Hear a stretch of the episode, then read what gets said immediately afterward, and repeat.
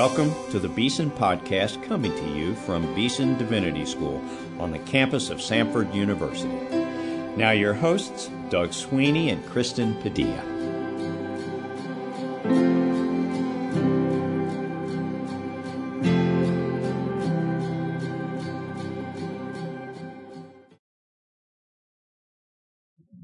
Welcome to the Beeson Podcast. I am your host, Doug Sweeney, here with my co-host, Kristen Padilla.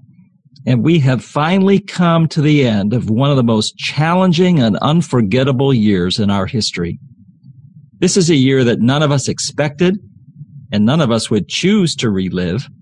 At the same time, however, we are grateful to our God because we know that we have indeed made it to this point by His grace and sustaining power. Some of us have been learning in new and much deeper ways what it means to rely upon and trust in the Lord. I can testify that we at Beeson have experienced God's care in a special way this year. And so we want to end the year here at the podcast with a sermon on the presence and provision of the Lord in our lives. This sermon was preached recently by none other than Rob Willis, our media manager, who's with us every week behind the scenes on the podcast. The title of Rob's sermon is The Presence is the Point. It is a beautiful reminder that the presence of God is central to our faith and our salvation. We've invited Rob to the other side of the sound system today to share with you his story before we play his sermon for you. So, Kristen, will you please introduce our colleague Rob and get our conversation started? I'm glad to do that. Hello, everyone. Welcome to the podcast. And we, as Doug has already said, are so pleased to have Rob Willis, one of our own team members, who edits these shows every week and spends a lot of time making us sound better. As our guest today, Rob has been our media and technology manager for 20 uh, something years, I think, Rob. And he is married to Vicki, and they have two daughters. And so, Rob, welcome to the Beeson podcast. Thank you. Thanks for uh, having me on this side of the mic. We would like to begin um, not with going to the very beginning of your story, um, but we want to hear about how you ended up at Beeson. Like, what brought you to Beeson Divinity School? Mm. Well, Hurricane Marilyn brought us to Beeson Divinity School. It was in uh, 1995 that Vicki, my wife, and I were doing evangelism in the U.S. Virgin Islands where I grew up. And the storm came in and scattered the flock that we had been working with. And we had to kind of regroup and figure out what was next. So my wife had family in Alabama. So we came here and found out that she was pregnant and that it was pretty clear that we were not going to move back to an island that would not have running water or telephone or other things like that for a long time. So at the same time, I was wanting to work on my MDiv further and a friend from our church back in Boston had started at Beeson. He had been sent out literally the same week that we had been sent out as church planters. And so we got in touch with him and he showed us around Beeson and I became interested in coming and started conversations with the admissions office. And then they began letting me know that they had just moved into this building and were looking for someone to be a chapel sound coordinator. And would I be interested in this position? And so I started thinking that I was coming to apply and soon was hired. That was 24 years ago and the rest is history. Rob, lot of our listeners will know that we have recently published a story about you on our website. It's got to be a record. I haven't confirmed this, but I think I'm speaking very confidently when I say uh, nobody's ever taken 24 years to finish a Master of Divinity degree at Beeson Divinity School. And I say that as somebody who's also eager to testify that you are not only one of my favorite people at Beeson, you are one of my favorite people in the entire world. So I don't want to criticize you for taking 24 years. I just want to let our listeners hear about how it is that you persevered through 24 years of study towards a MDiv, a Master of Divinity degree here at Beeson.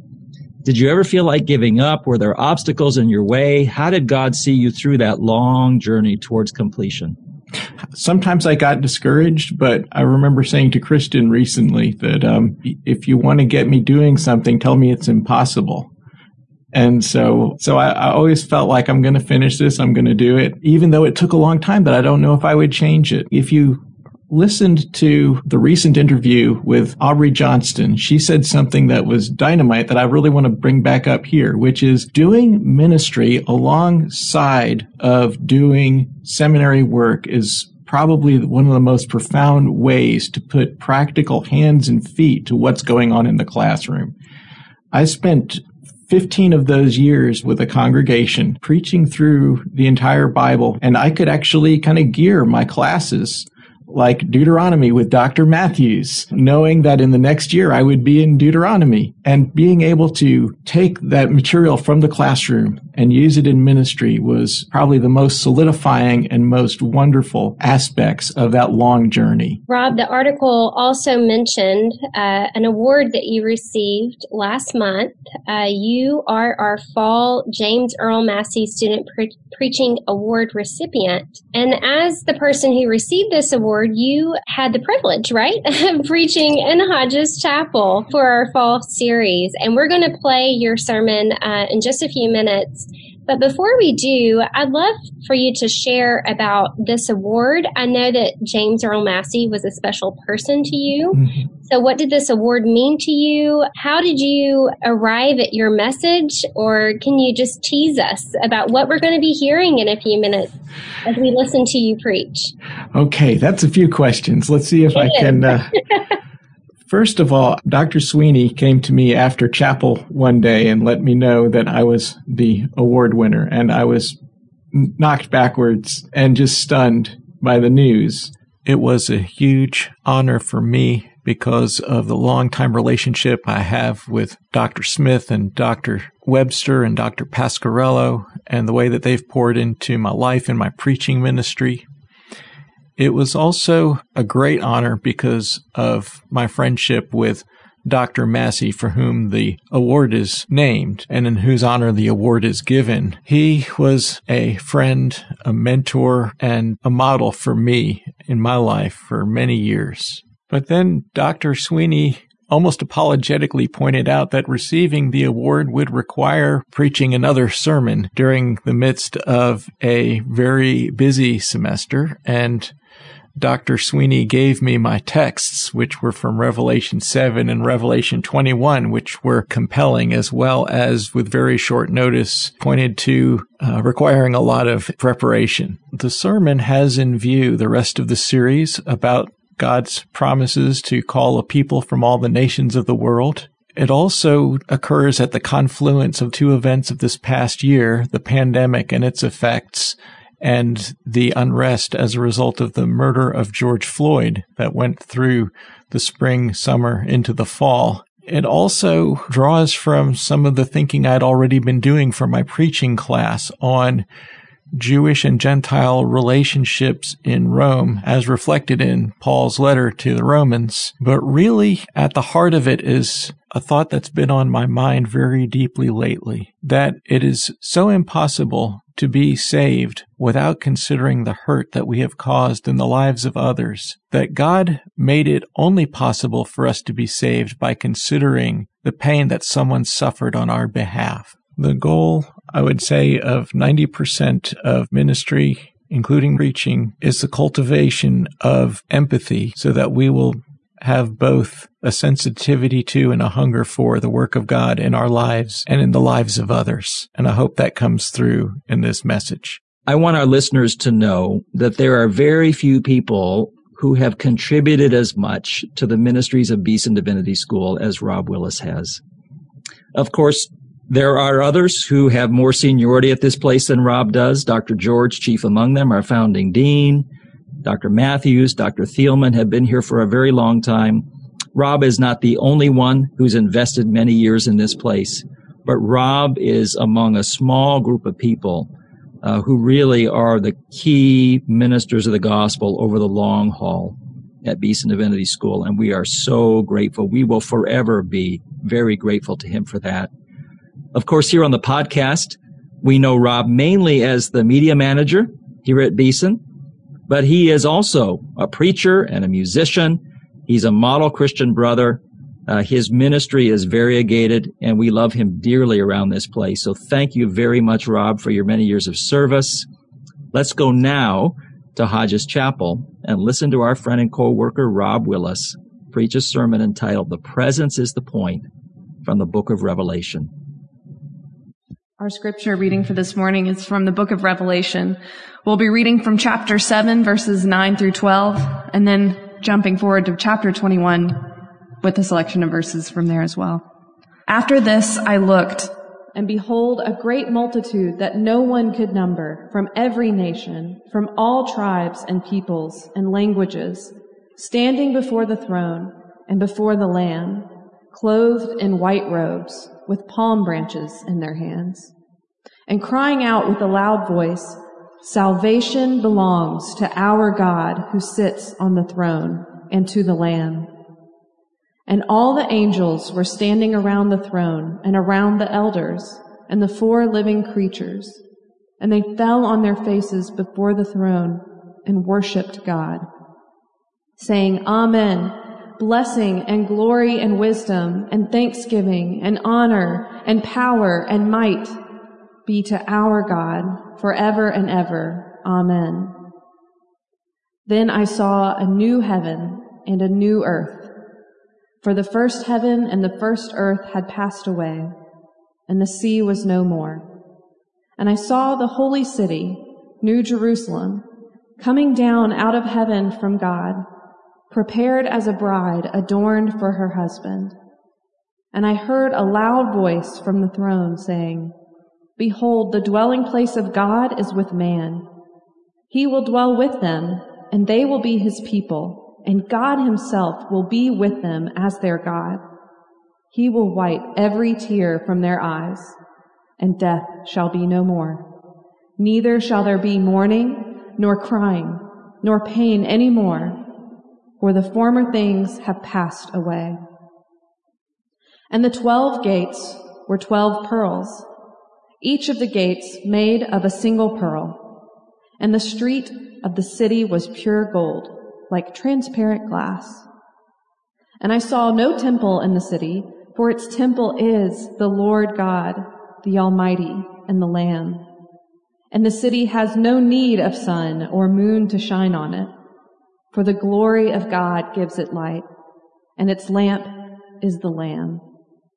By its light will the nations walk, and the kings of the earth will bring their glory into it.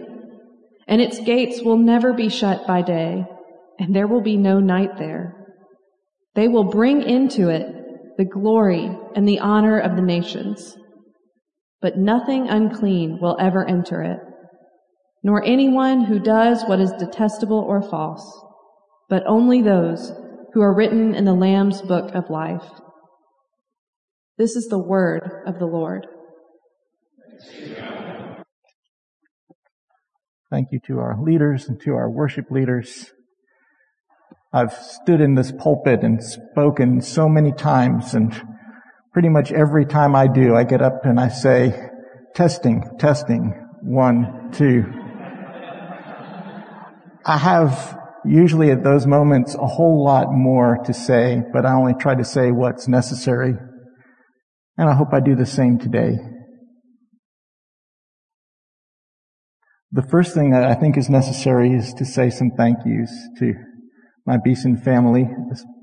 But first of all, I want to give a thank you to my wife, Vicki.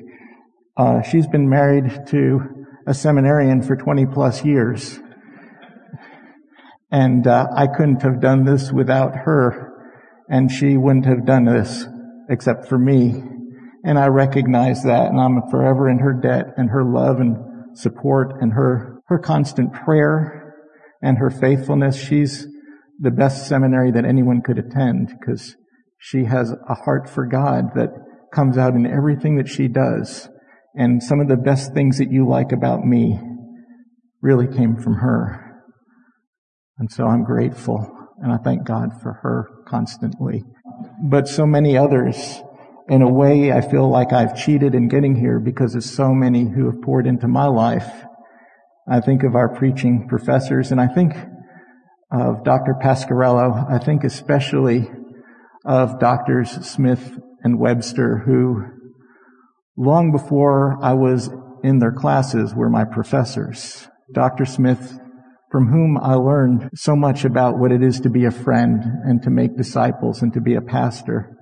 And similarly from Dr. Webster, but even more Dr. Webster who took time with this staff member who would come up and say, Hey, I'm preaching on this. And he would just pour into me and has probably invested more in my preaching than any other one person. I could list so many students and I think of my brothers Spike Burt and Drew Phillips and Daniel Logan who week after week read through my terrible manuscripts and always had encouraging words to say.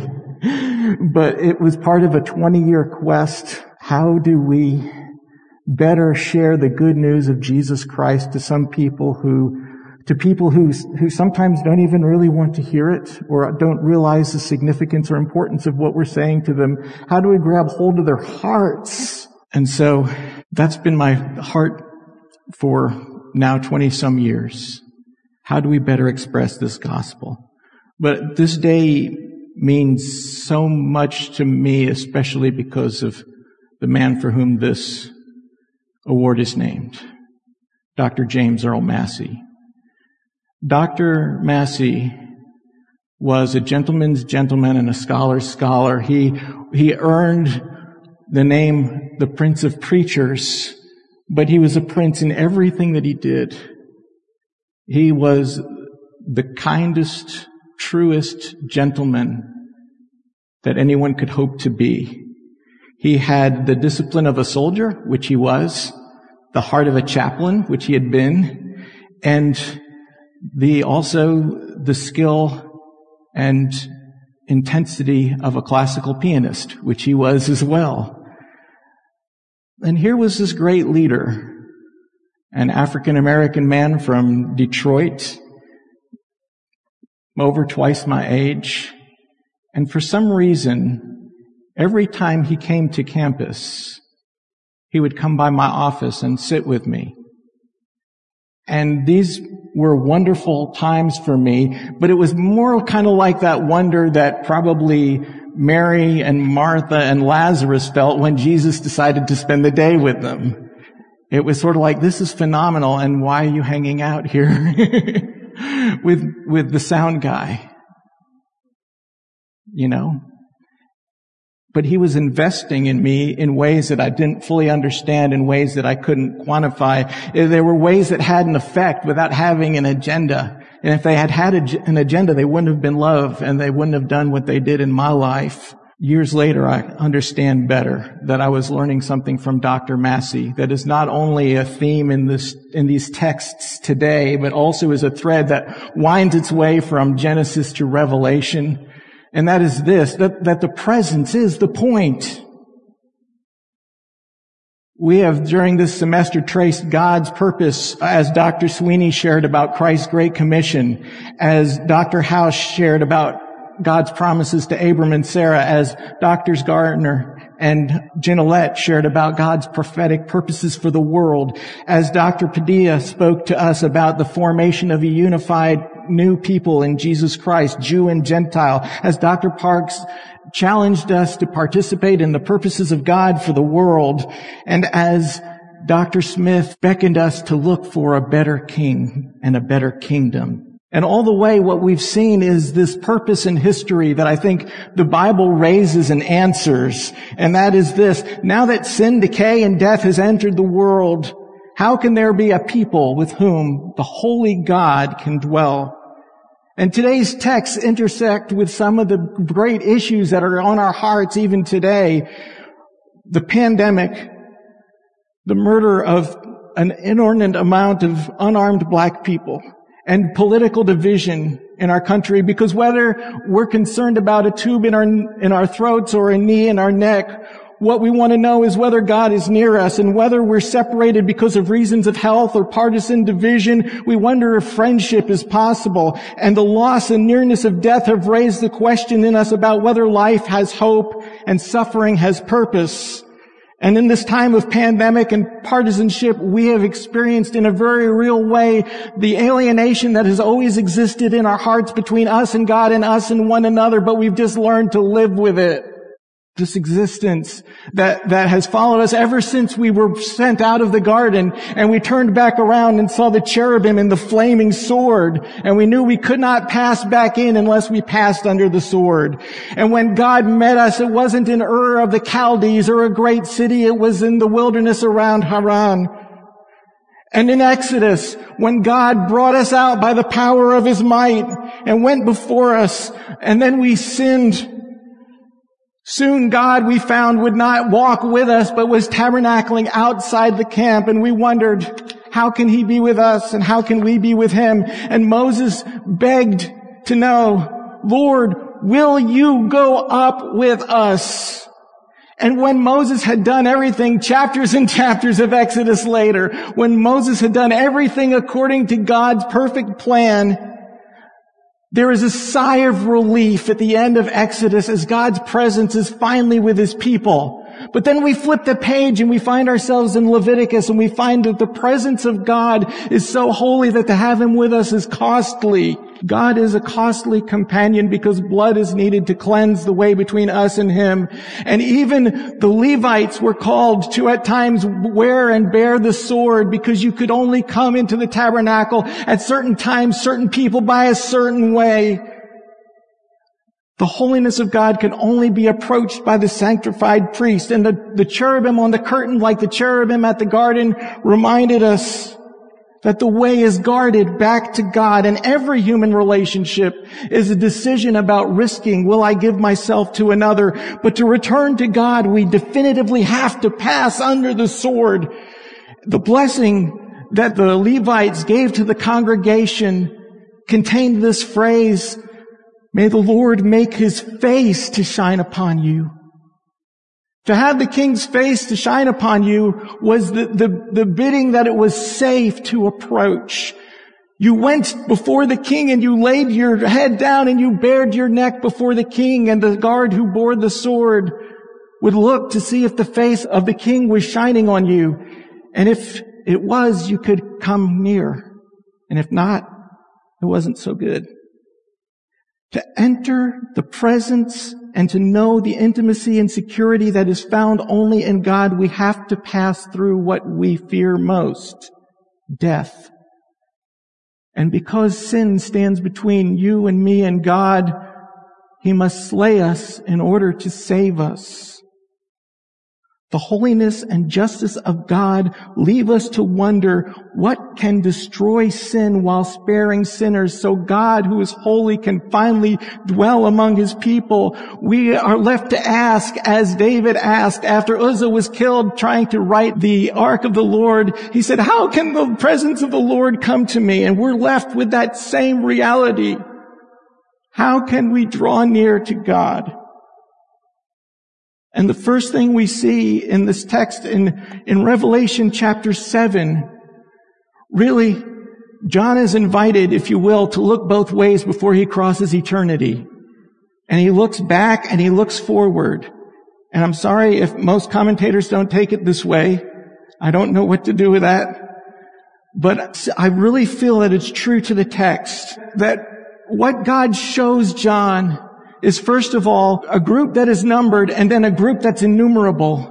He shows the faithful who have entered into God's presence out of the faithful of Israel.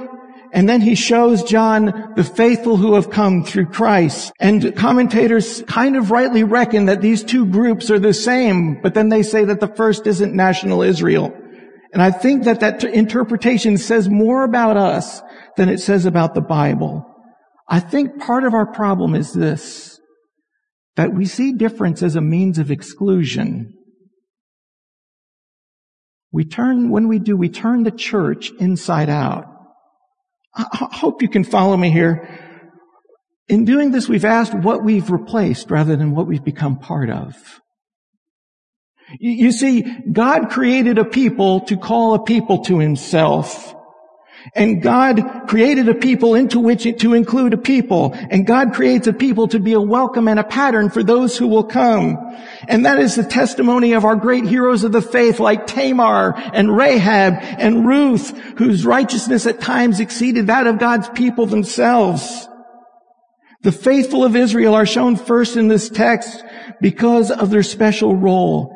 Israel is God means of incorporating the tribes of the world into the family of God. Abram was, was, was promised a seed, Jesus, in whom the nations would be blessed. You.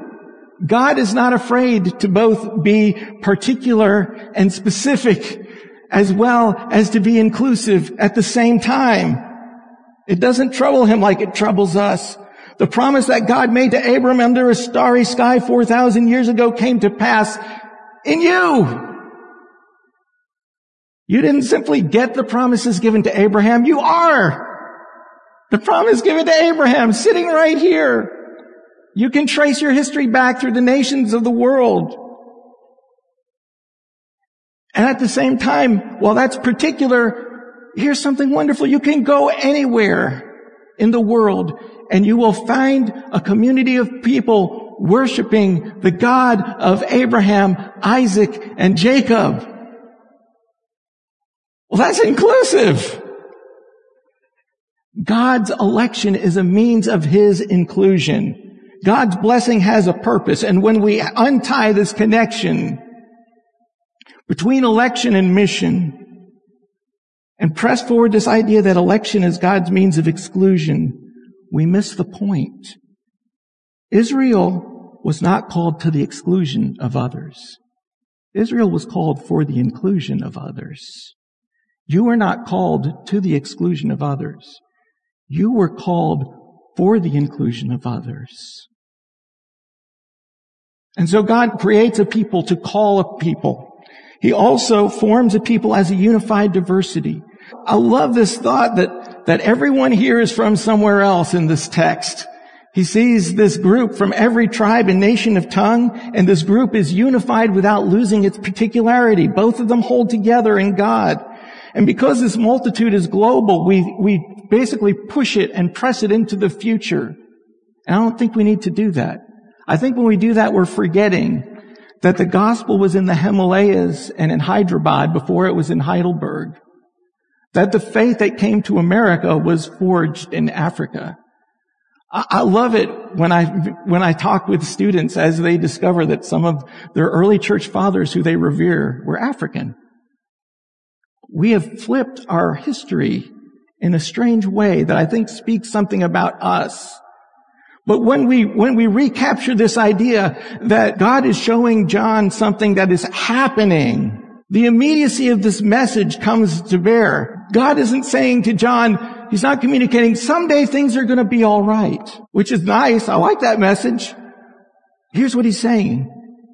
I, I really believe this is what God is saying to John. Remember those faithful of Israel who died without seeing the promises? They're seeing them right now.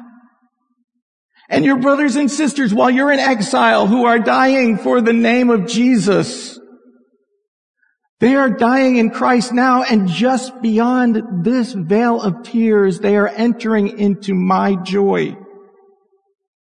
And this vision gives us comfort while confronting our insecurities. Insecurities that drive us to defend our rights and get our share and keep our status. And, when pushed, they show themselves in nationalism and isolationism and worse. And the chants at Charlottesville and the murders at Mother Emanuel Church are at the far end of this lie that God's choosing is all about excluding and that to be insiders with God is to be insiders in the world. Because you open the veil of heaven and look into the kingdom and you see God's people in diversity and unity with a slain lamb at their center. Not only, not only is this people, everyone is from everywhere else, but everyone's wearing the same thing. This event is a cosmic faux pas. John sees this crowd different enough by complexion and features and sound to inform him that they're from every tribe and tongue, even though they're dressed the same way. They're dressed in white robes, maybe the, the simple robes of the priests when they were working and serving, or, or maybe the baptismal robes put on after baptism by the early church. Whatever they are, it's clearly a picture of unity and clearly a picture of purity. There is a, a diversity and a sameness in Christ. We're called like him to, to empty ourselves, to be of no reputation, to lay aside our privileges. Every Christian you have ever met has the same testimony. And I never tire of hearing it. I was a sinner and far from God and Jesus saved me. That's it.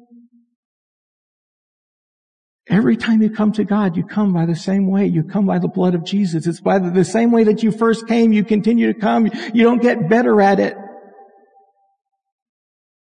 There is a way of cleansing that makes it possible. That's what we sang it earlier in Revelation 5, 9. It gives the key to the possibility of this fellowship when it says, worthy is the lamb to take the scroll and open its seals because you were slain and you've purchased by your blood persons from every tribe and nation and tongue. You know what kind of people Christians are? They're washed people. We're washed people. Not that, but everyone is doing the same thing. The crowd, the angels, the elders, they share in this united response to the presence of God. They worship. And worship is the response that we ought have to the presence of God. They fall on their faces before the throne. That meeting God compels us to such wonder and awe seems very natural to me. It does make me wonder though that we meet people created in his image with such nonchalance. Every person you have ever met who is different from you is a preparation for you meeting God who is far more so. If we've not grasped the wonder of meeting persons, we're ill prepared for heaven. I believe we need a return to awe. I believe we need a return to awe in our conversation. In the way that we talk person to person and in social media. In the way that we talk about all the kinds of things that we talk about. Every conversation you have is a contribution to what that other person will be like in eternity. What are we making of each other? In heaven, you're going to be falling on your face surrounded by people very different from you. If you are a majority in the U.S., you're going to be a minority in heaven. If being a majority is important to you now, it's time to let it go. If your kind of people are some other kind than the Jesus kind, you won't find your clique in heaven. But I hope instead that you will be greeted by those who brought you and those that you brought. You see, the point is God's presence. The purpose is to bring others with us, and love means that we bring people who are different from us with us. But I want us to see one more thing, that this gathering of God of a global people involves suffering. When we read that these bond servants of the Lord were healed, before the judgment would come upon creation. We like to take that idea of sealing as being about protection. And by doing so, we misread Revelation. I think we do it because we are bothered by the idea that following Jesus will involve suffering. I know it's just half the verse, but as often as we cling to the promises of God, the one that we don't seem to cling to is in this world you will have trouble. This isn't about protection as much as possession. Those who are marked by God are those who belong to Him. Yes, I know in Ezekiel 9 4 that the sealed were the ones who were rescued out of the city. But Revelation throughout its entirety understands this idea that overcoming is precisely through death. In, in chapter 12 verse 11, we find out what it means to overcome when it says that they overcame by the blood of the Lamb and the word of their testimony, and they loved not their lives even unto death. Overcoming in Revelation is following the pattern of the slain lamb. But the pattern we do see in Ezekiel is this, that those who are marked are those who mourn over the sins of the city. I think part of what we've lost is awe. I think part of what we've lost is mourning.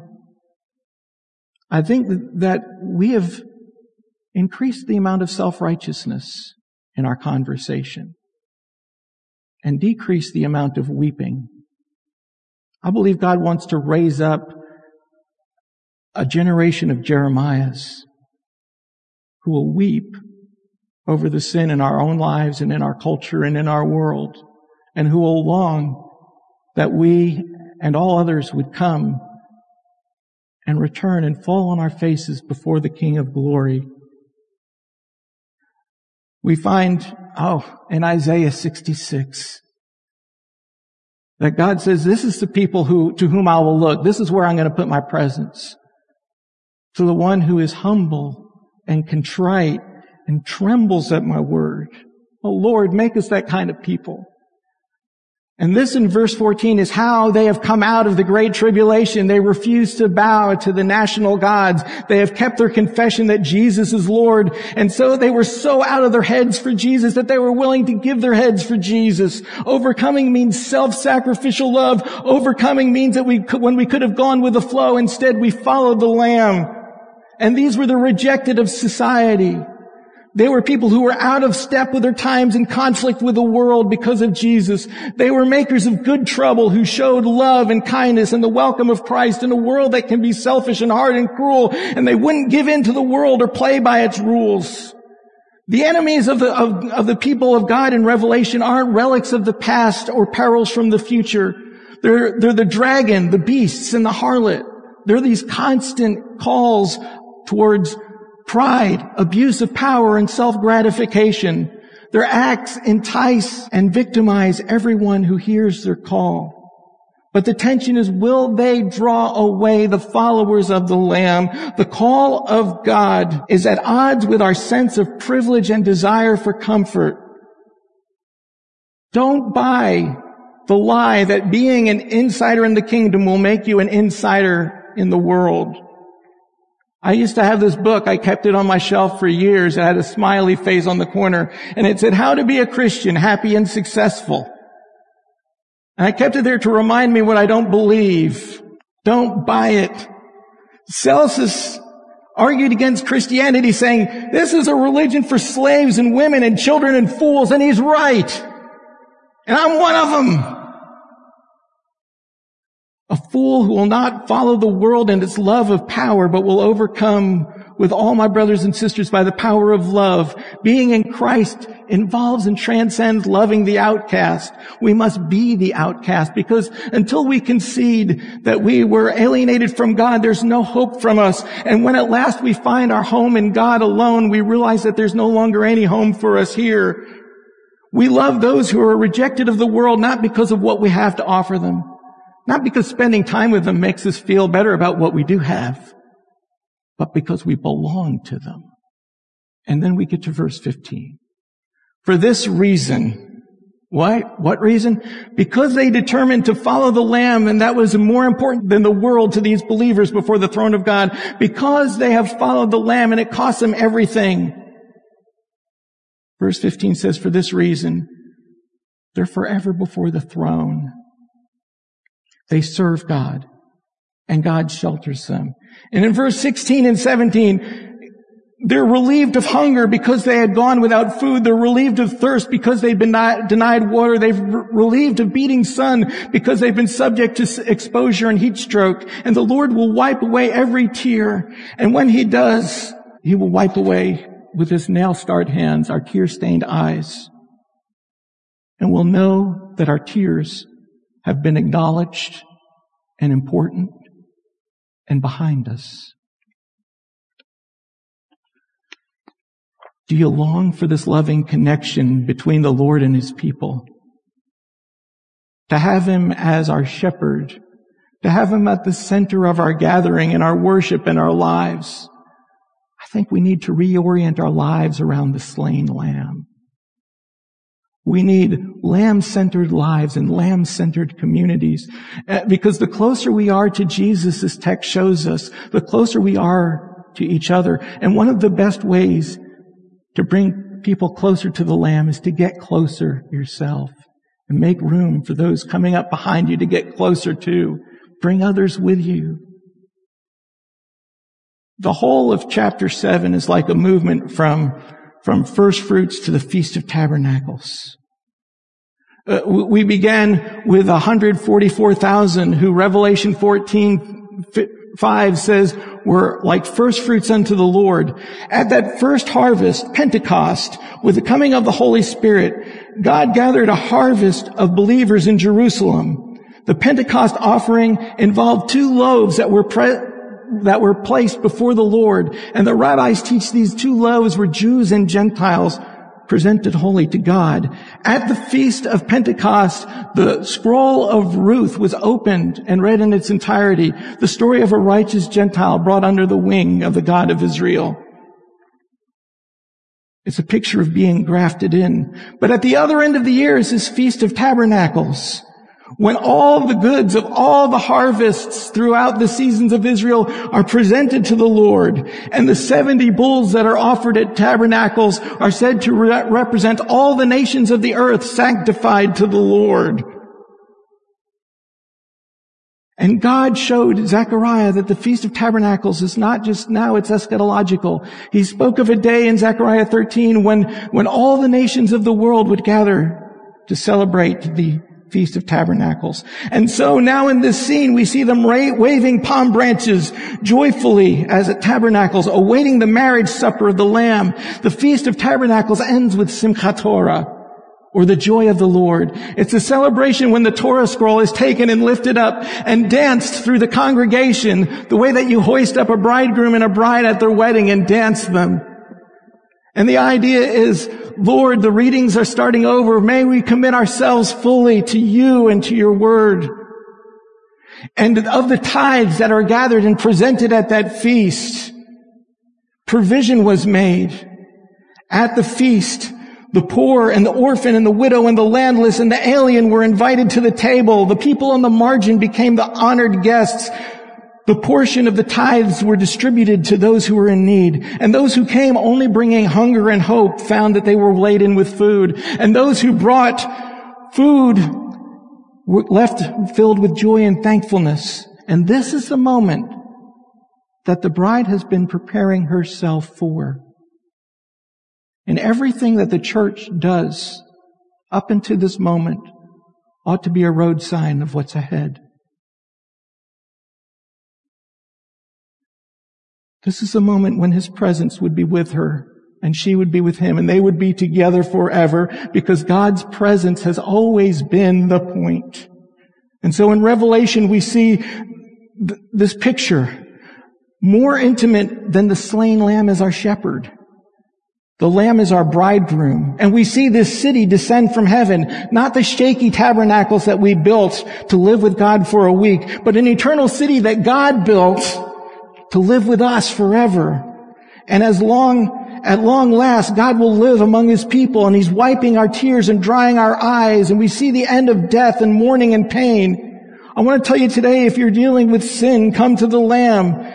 If you're suffering, come to the Lamb. If you're struggling with hurt and sorrow and despair, the slain Lamb has help for you. If you've been slighted, misunderstood, rejected, falsely accused, devalued, disregarded, or perceived as a threat, if you thought nobody cared if you live or die, the Lamb has been there too, and He bore it for you so that you can find rest in Him. You're not defeated. You're on your way to His victory. Come to Him. That's the invitation that we have. Come and have your, wa- your robe washed white by the blood of the Lamb. You'll find in the heavenly city that there's a tree with leaves for the healing of the nations. You can come and be healed. And the city itself we see is the structure of a cube, the same shape of the Holy of Holies. The Lamb himself is the holiest place in the heavenly city. The place where only a certain person could enter at a certain time, a certain way from a certain direction is now open for all people at all time from all directions. That's the end that we see. That's the goal that God has created. God's presence is finally with his people, and that's the point. It's the point and we lose it so easily. Every time we think that ministry has to do more with what we do in the pulpit than what we do with people. And anytime we seek effectiveness over faithfulness, and every time we seek power and recognition over friendship, anytime we think our calling is more about all that we do than who all we love, we lose it. We're really faced with a choice in Revelation. We can follow the dragon and the beasts and the woman of Babylon, or follow the slain lamb. But to take up the cross and follow the lamb leads us to the hill where we and he must be slain. It's this total surrender of our lives to and for the love of God. I wonder how different we would look if we were as serious about God and his call as he is serious about us. I think it would raise the level to which our lives and ministries would be about other people rather than ourselves. I think it would raise the level in which we're interested in people who are different and other than us. I think it would raise the level in which we desire to turn away from every privilege and comfort to serve the one who is slain for us. And as you do these things, this is what's going to happen people will begin to stream into the eternal city. By the blood of the Lamb, people who never imagined there was a place for them there. People will come to the marriage supper of the Lamb who never thought that there was a place setting or a place at the table for them. People who thought they were too weak or too small or unimportant or too broken, too dirty, too defiled will come and find what they barely dared to hope for the love and the security that can only be found in God through Jesus Christ. And there they and we will dwell with Him forever because this is the point. The presence of God with His people, with us and with, with you. And if we listen even now, we can hear that very last call of the church and the bride as they say together, come.